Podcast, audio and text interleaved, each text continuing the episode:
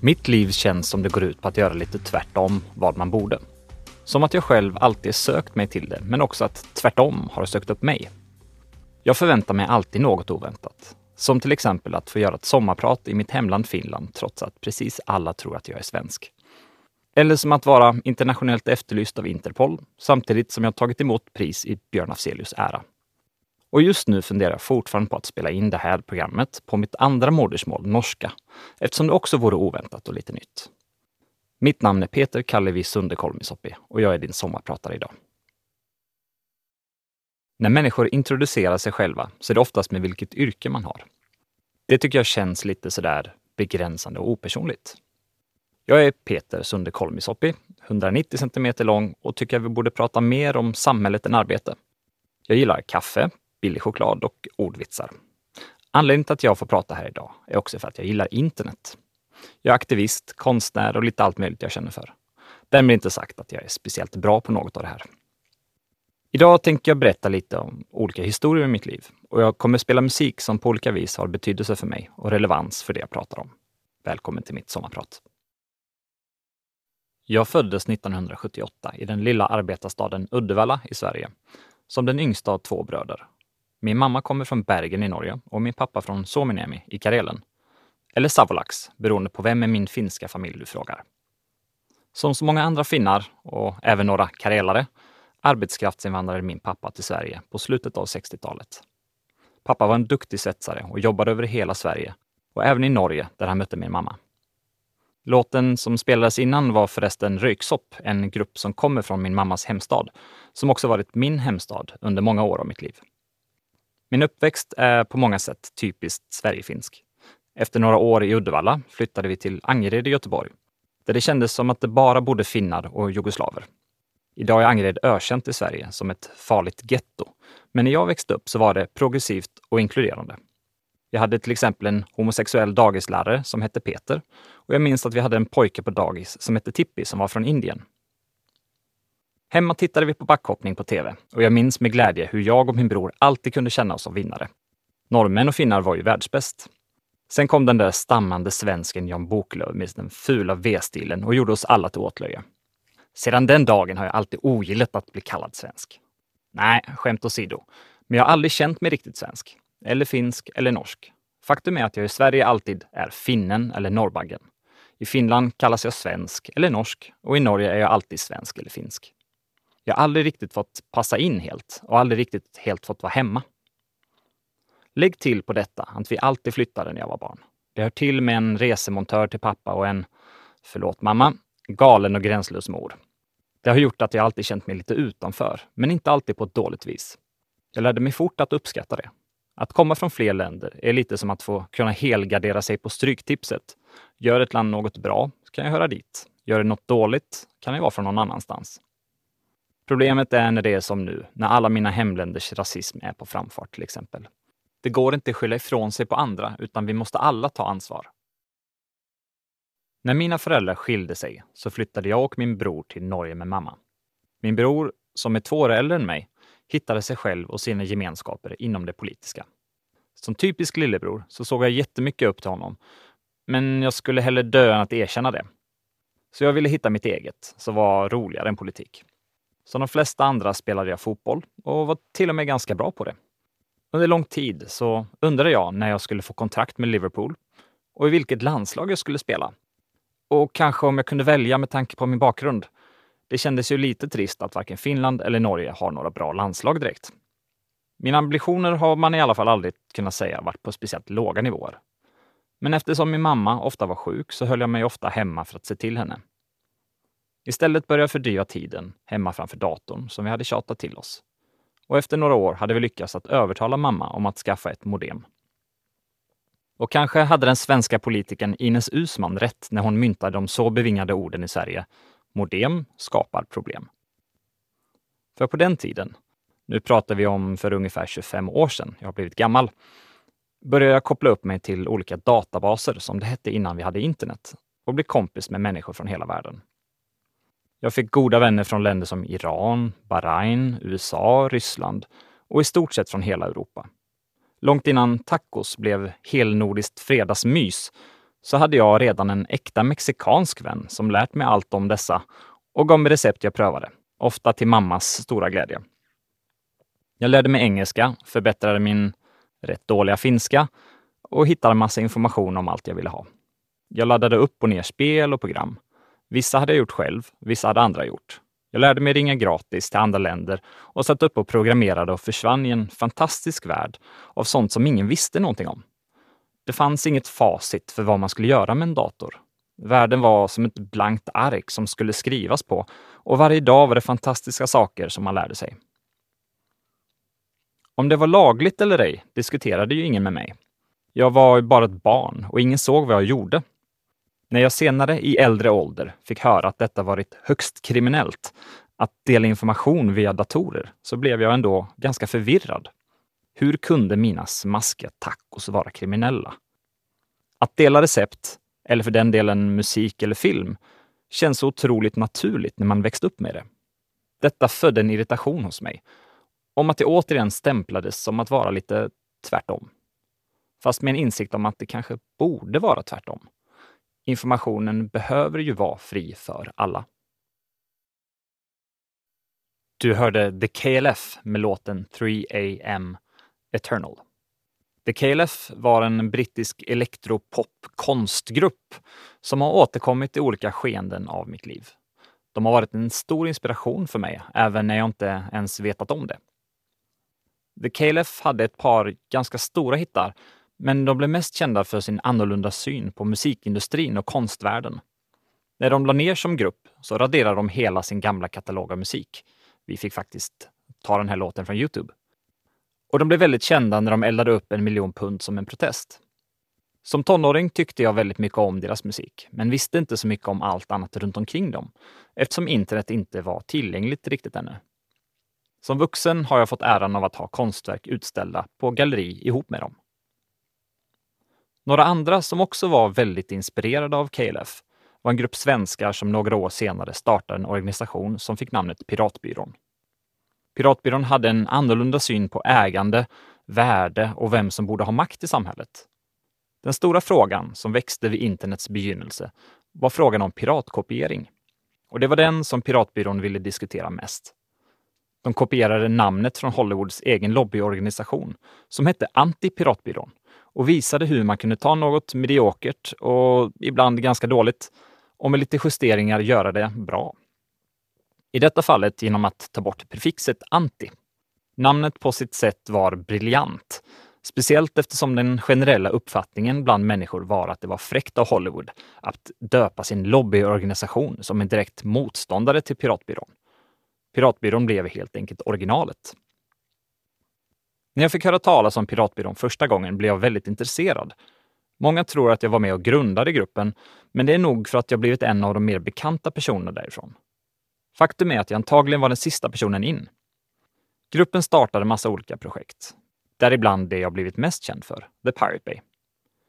Idén kring både Piratbyrån och The Pirate Bay var att skapa diskussioner och intresse kring vissa frågor. På denna tiden, i början och mitten av 2000-talet, så exploderade fildelningsfrågan över hela världen. Internets ostrukturerade tvärtom-attityd kraschade ganska hårt mot den kommersiella världens attityder. De stora upphovsrättsbolagen, med Hollywood i spetsen, satsade hundratals miljoner på lobbyister och rättegångar. De stämde döda människor, printrar och barn. De skickade hotbrev till alla som hade fildelningstjänster på internet. De flesta valde att stänga ner på grund av hoten, förutom en tjänst, The Pirate Bay. Vi hade bestämt att vi skulle kämpa tillbaka. Med lagen på vår sida och med framtidens infrastruktur internet på spel så skulle vi inte låta dessa bolagen få lov att vinna. När vi fick hotbrev så svarade vi på dem, på ett så pubertalt sätt vi bara kunde från våra riktiga namn. Vi gick faktiskt längre än så och publicerade alla brev vi fick, inklusive de här svaren vi skickade med. Svaren var ibland briljanta, humoristiska men med faktiska hänvisningar till det enkla faktumet att Pirate Bay inte bröt mot en endaste lag. Vi upplyste bolagen om att Sverige inte låg i USA, ackompanjerat med en världskarta. Vi skickade bilder på isbjörnar som svar och sa att vi har nog större problem med de här farliga björnarna som jagar oss skandinaver än att bry oss om amerikansk upphovsrätt. Vi berättade ganska kortfattat att de kunde dra åt helvete. Upphovsrättsorganisationerna blev arga för att de inte fick rätt. Så de gick till Vita huset. Och Vita huset krävde att Sveriges ministrar skulle palla sig dit och förklara vad som hände. Annars skulle USA sätta handelssanktioner mot Sverige.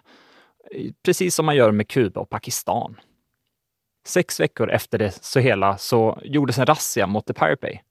Till trots för att ministrar inte får begära sådant i Sverige.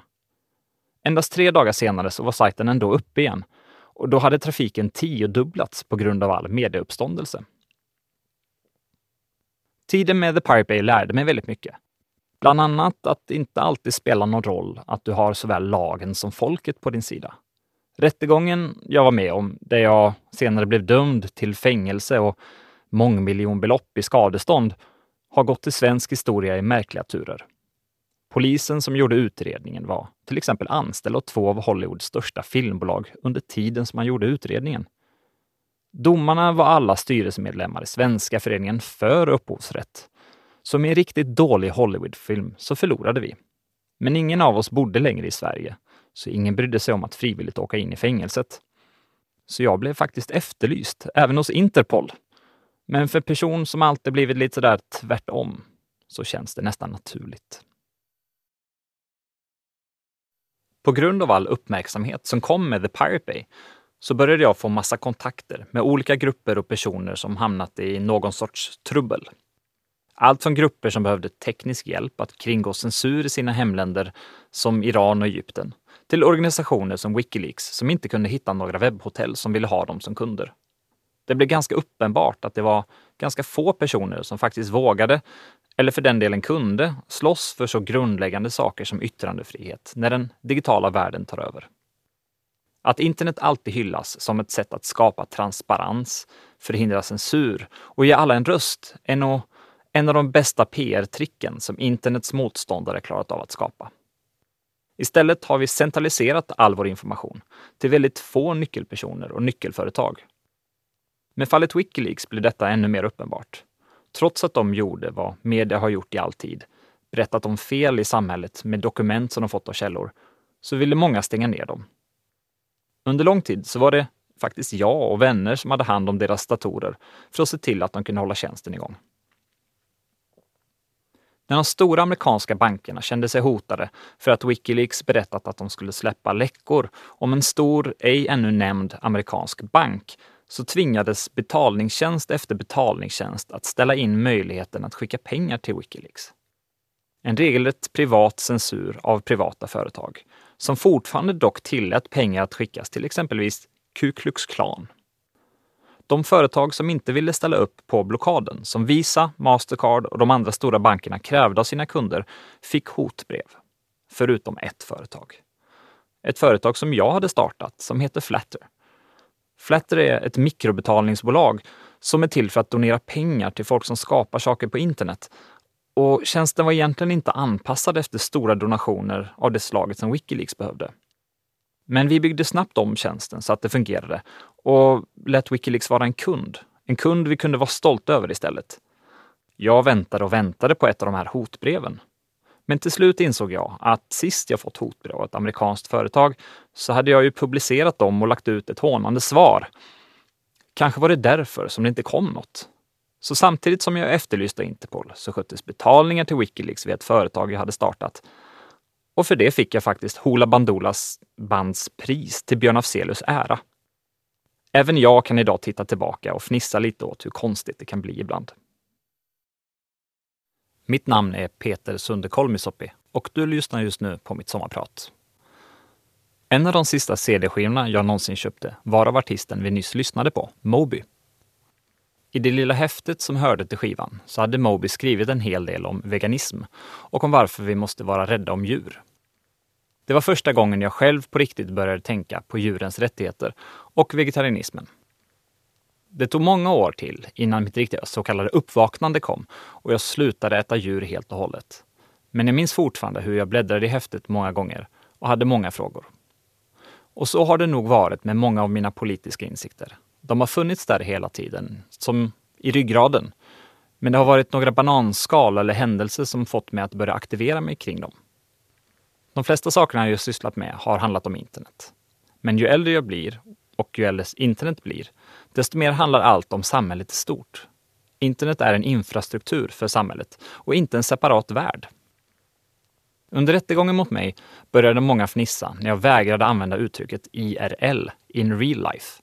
Utan istället ville jag att vi skulle använda AFK, away from keyboard. För mig var det en viktig poäng att internet, det är inte oäkta. Det är på riktigt. Och det är viktigt. Mitt sätt att jobba med dessa frågor är oftast att använda lite humor och galenskap. Samt att vara väldigt öppen och ärlig med att ibland behövs det inte presenteras färdiga lösningar. Bara vi kan presentera problem. Och att använda annorlunda tillvägagångssätt är ju såklart väldigt roligt. Inte för att man måste, utan för att jag själv tycker det är roligare och mer spännande att pröva nya saker. En av mina roligaste upptåg har nog varit när jag blev kallad för sektmedlem av Hollywood-lobbyister. De hade ju misslyckats med att göra ordet pirat till någonting negativt. Så de försökte kampanja genom att kalla aktiva fildelare för sektmedlemmar som var hjärntvättade. Speciellt en advokat sa detta ofta och jag började fnissa extra eftersom hon, förutom Hollywoodbolagen, hade en annan stor klient, nämligen Scientologikyrkan. Jag tänkte att om hon kallar oss sektmedlemmar så borde hon ju veta sin sak. Så jag började undersöka om det fanns något positivt med att vara en sekt. Efter lite sökande på internet så hittade jag att den svenska troslagstiftningen helt enkelt tillåter vad som helst att vara en religion så länge det finns en bibel och att man betalar avgiften om hela 50 euro. Efter lite mer sökande hittade jag kryphål i flera övervakningslagar som hade undantag för staten och internetleverantörer att lyssna på själavård. Det vill säga om du pratar förtroligt med din präst som en form av bikt. Hollywood kallade oss för kopimister efter ordet kopimi som vi själva använde som en antonym till copyright. Så till slut startades det Missionerande Kopimistsamfundet i Sverige. En religion erkänd av staten som säger att all överföring av information i digital form är själavård. Istället för att det som inom filledning kallas för peer-to-peer, P2P, så skulle vi nu ha priest-to-priest communication. Kommunikation som är ett brott mot dina grundlagsskyddade religiösa rättigheter att avlyssna. Idag finns kyrkan i över 30 länder och har tusentals medlemmar. Under de första månaderna så var det en stor uppståndelse i media kring kyrkan. Sen lugnade det ner sig som det brukar, men några år senare så dök det upp igen. Då var jag, ihop med en av företrädarna för kopimisterna, på besök i Belgrad. Vi var på en internetkonferens och helt plötsligt kom ett par fram till oss. De ville gifta sig och de ville att vi skulle viga dem. De var nämligen kopimister från Italien och Rumänien. Vi småpratade och skojade lite och tänkte att de var ateister, precis som vi, och diskuterade vad ett kopimistiskt bröllop skulle behöva. Jag skämtade och drog till med att det behövde vara massa laser överallt. Men efter att ha skojat ett tag så kände jag ett behov av att ändå dubbelkolla en sak. De visste väl att det var ett skämt alltihop. Jag frågade killen som tittade tillbaka på mig förvirrat. Sen sa han, jag tror bara du prövar min tro. Dagen efter gifte de sig på konferensen med en annan kopimistisk präst. Längst fram satt bröllopsgästerna. De hade laserpekare allihopa, så de lyste upp rummet med. Kanske råkar jag ändå starta en sekt. Om du följt med hela vägen hit så har du nog märkt att jag är ganska så intresserad av politik. Det tror jag alla är, även de som inte påstår att de bryr sig om politik. De personerna brukar förresten alltid tillägga att de bara vill slippa att staten lägger sig i deras privata angelägenheter och de vill inte ha hög skatt och liknande saker som då tydligen enligt dem är helt opolitiska. Redan på tiden med Piratbyrån så har människor alltid frågat när vår rörelse skulle övergå i någon form av parti. Men det var något jag var ointresserad av. För min del har det aldrig känts riktigt rätt att syssla med partipolitik eftersom det per definition leder till att man måste kompromissa med sin egen ideologi. Jag har istället, i alla fall oftast, valt att försöka påverka utifrån. Jag har deltagit i oändligt antal debatter, såväl på tv och radio som på olika konferenser, och pratat om frågor kring internet, demokrati, mänskliga rättigheter och annat som jag brinner för. Jag har fått en unik erfarenhet och en insikt genom att växa upp ihop med internet och därmed kunna följa den samhällsförändring som nätet har lett till. Trots att jag nog räknas som en av experterna och varit ganska tongivande i debatten kring nätet, har ändå alltid varit persona non grata i nordisk politik, ibland på närmast farsartade vis. Exempelvis försökte jag få till ett möte med justitiedepartementet i Sverige för att diskutera en ny lag som kallades IPRED, där företag får större rättigheter än polisen att begära ut personuppgifter för misstänkta upphovsrättsbrott. I Sverige har alla rätt att få träffa en representant från ett departement. Men oavsett hur mycket jag än försökte så fick jag inte ens ett svar på mina förfrågningar. Inte ens när jag ringde på dörren på departementet. Istället ignorerade de mig och slutade svara. Och sist jag var i riksdagshuset för att besöka en som ändå uppskattade mig så fick jag komma in med ett falskt namn. När jag kom dit och skulle uppge mitt namn så bad de om legitimation och började fnissa och gav mig bara entrébrickan direkt. Uppenbarligen så tyckte även de att det var lite tragikomiskt. Å andra sidan så har jag fått bättre bemötande i andra delar av världen. När jag för första gången besökte Brasilien för en stor internetkonferens med tiotusentals deltagare skulle vi helt plötsligt träffa presidenten. Jag utgick ifrån att de menade presidenten för organisationen som anordnade konferensen, men när han väl kom så kände jag igen honom från media. Han hälsade artigt på alla andra deltagare och skakade hand, ända tills han kom fram till mig. Då blev han extra glad, lyste upp och började prata i högt tempo och rufsade mig i håret som om vi hade varit kompisar i hela livet. Som fånig skandinav stod jag där och undrade vad är det som händer. Samtidigt som presidenten gav mig en kram översatte hans tolk vad presidenten sa och summerade kortfattat: "The president wants to inform you that Brazil and Sweden have no extradition treaty." Alltså, presidenten ville berätta att Brasilien och Sverige har inget utlämningsavtal. Efter att i många år har varit ovälkommen så kändes det helt onaturligt att få ett sådant bemötande från en ledare av ett så stort land. Men det gav också en känsla om att man ändå satt lite positiva avtryck i världen. Även om jag aldrig gillat partipolitik har jag alltid gillat att busa och stöka, så ett par gånger har jag ändå gett mig in i den världen. Första gången var under 2014 då jag som sagt var efterlyst av Interpol. Inspirerad av Sun Tzu så tänkte jag att bästa försvar är att gå till anfall. Jag ställde upp för finska Piratpartiet i EU-valet med lite absurda mål. Att som folkvald kunna få diplomatisk immunitet för att reta den svenska staten och samtidigt att få finska politiker att diskutera internetfrågor. Jag hade noll i budget och tyvärr lite för lite tid för att kunna satsa 100% på kampanjandet, men något av det som blev mest uppmärksammat var min kampanjvideo. De flesta politiker lovar massa saker de inte kan hålla eller pratar skit om sina motståndare. Min kampanjvideo blev nog den mest populära av alla i EU-valet.